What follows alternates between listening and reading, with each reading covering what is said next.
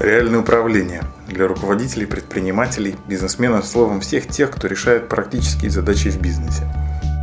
Это 16 выпуск, с вами Виталий Жандаров. И мы открываем новый, четвертый сезон выпусков про решение проблем в бизнесе и управлении. Искать управленческие решения утомительно, кружит между проблемами, причинами и симптомами. Обычно мы видим проблемы так. Ситуация номер один. Сотрудники в отделе продаж – работают с клиентами с прохладцей. Сразу дают скидки, звонят с неохотой, настаивать в разговоре не хотят, свою позицию не аргументируют, план, естественно, не выполняют. Проблема с мотивацией сотрудников отдела продаж. И что с ними делать? Систему мотивации пересматривать? Пробовали, не помогло.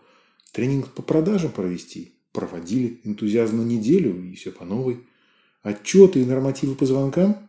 Тогда делают звонки и отчеты для галочки. Ситуация 2. Клиенты стали покупать меньше, искать товары дешевле, уходить к конкурентам. Претензий к качеству нет, говорят, дело в цене, приходится давать скидки. Но объем продаж все равно стал меньше. А при меньшем объеме производство отчасти идет в холостую. При прежних расходах – аренда, зарплата, амортизация оборудования. В итоге маржа меньше, трудностей больше. Проблема в падении рынка в том, что кризис в нашей рыночной нише и что делать, Переходить на дешевые некачественные комплектующие только оставшихся клиентов растеряем. Уволить или отправить в административный половину персонала на производстве? А если все вернутся, где их снова возьмем? Но дело в том, что все описанное – это не проблема. Проблема – это то, что можно превратить в задачу. А все выше приведенные лишь симптомы, то есть проявление и последствия проблем – когда мы говорим о проблемах в работе организации, коллектива, отдела, компании, то любая проблема – это критичное несоответствие. Вот его и нужно искать в любой тревожащей ситуации. Если ты не находишь решение проблемы, значит то, с чем ты имеешь дело, то, что ты думаешь и крутишь в голове, это не проблема, а следствие. А сама проблема глубже. В первой ситуации явно, что и поведение сотрудников, и читающееся в нем прохладное или боязливое отношение к работе – лишь симптомы – что есть суть проблемы? Нужно искать несоответствие. Возможно, продукт не соответствует тому, что реально нужно клиентам, которых обзванивают. Возможно, преимущество продукта неизвестно сотрудникам, или те не верят, что эти значимые преимущества. Может, у клиентов ситуация на рынке изменилась, и им сейчас не нужно то, что было нужно вчера. Но как минимум одна проблема есть и понятна уже сейчас, до всяких исследований. Руководитель отдела продаж сам по себе а его сотрудники сами по себе.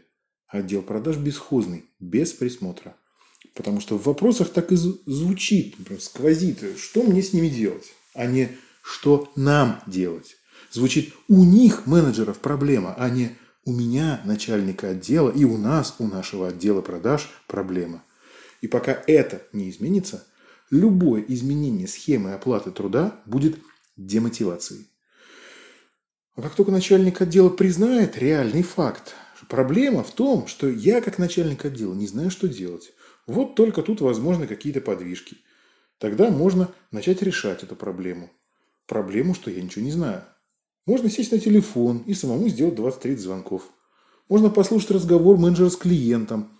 Можно поговорить с закупщиками, с технологами клиента. Можно позвонить конкурентам как клиент. Просто нужно перестать смотреть на ситуацию – когда менеджер ничего не делает, чтобы изменить текущее положение дел, как на приемлемую. Руководитель должен инициировать, просить, требовать, чтобы искали и думали. Вторая ситуация. Падение рынка и связанное с ним падение продаж. Это тоже не проблема. Падение рынка – это объективный процесс. Это не разница между текущим и желаемым. Да? А это разница между текущим и прошлым. И даже просто падение продаж на падающем рынке – это не проблема. Это логичное следствие. Проблема в несоответствии модели бизнеса тому, что происходит на рынке.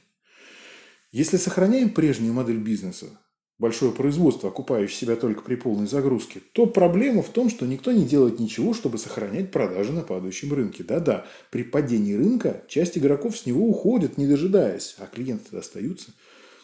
Никто ничего не делает, так как падение подается как неприятный сюрприз, а не как понятное и используемое обстоятельство. А если поднимать на падающем рынке продажи не собираемся, то проблема в том, что никто ничего не делает с моделью бизнеса и ищет лишь пути легкого тюнинга, типа увольнения части персонала, вместо того, чтобы подробно, детально пересмотреть технологию и бизнес-модель, более подходящую для работы в новых условиях. Любое негативное проявление – это лишь следствие проблемы. А у любой проблемы при этом есть ее суть. Ее и нужно выявлять и превращать в задачу, не застревая на симптомах. Работа руководителя – разносторонне смотреть на процесс, выделять реальные проблемы, а затем ставить задачи и искать варианты решений. При формулировании любой проблемы важна честность. Конечно, проще сказать, что сотрудники ленивы, что рынок падает, но это больше похоже на перекладывание ответственности, мучительной для бизнеса. Трезвый взгляд – лучше лекарства, дающие место для маневра продуктивных процессов. Присылайте нам на ключ собакажандаров.ком вопросы и задачи, а также ваши комментарии. Разберем волнующие и актуальные в следующих выпусках. Ну а очные разборы у нас проходят каждый вторник на управленческих мастерских на Покровке в 19.30. Приходите. И до встречи в следующий вторник. Выпуск подготовлен методической группой Центра «Ключ к реальному управлению». С вами был Виталий Жандаров. До следующего вторника. Пока.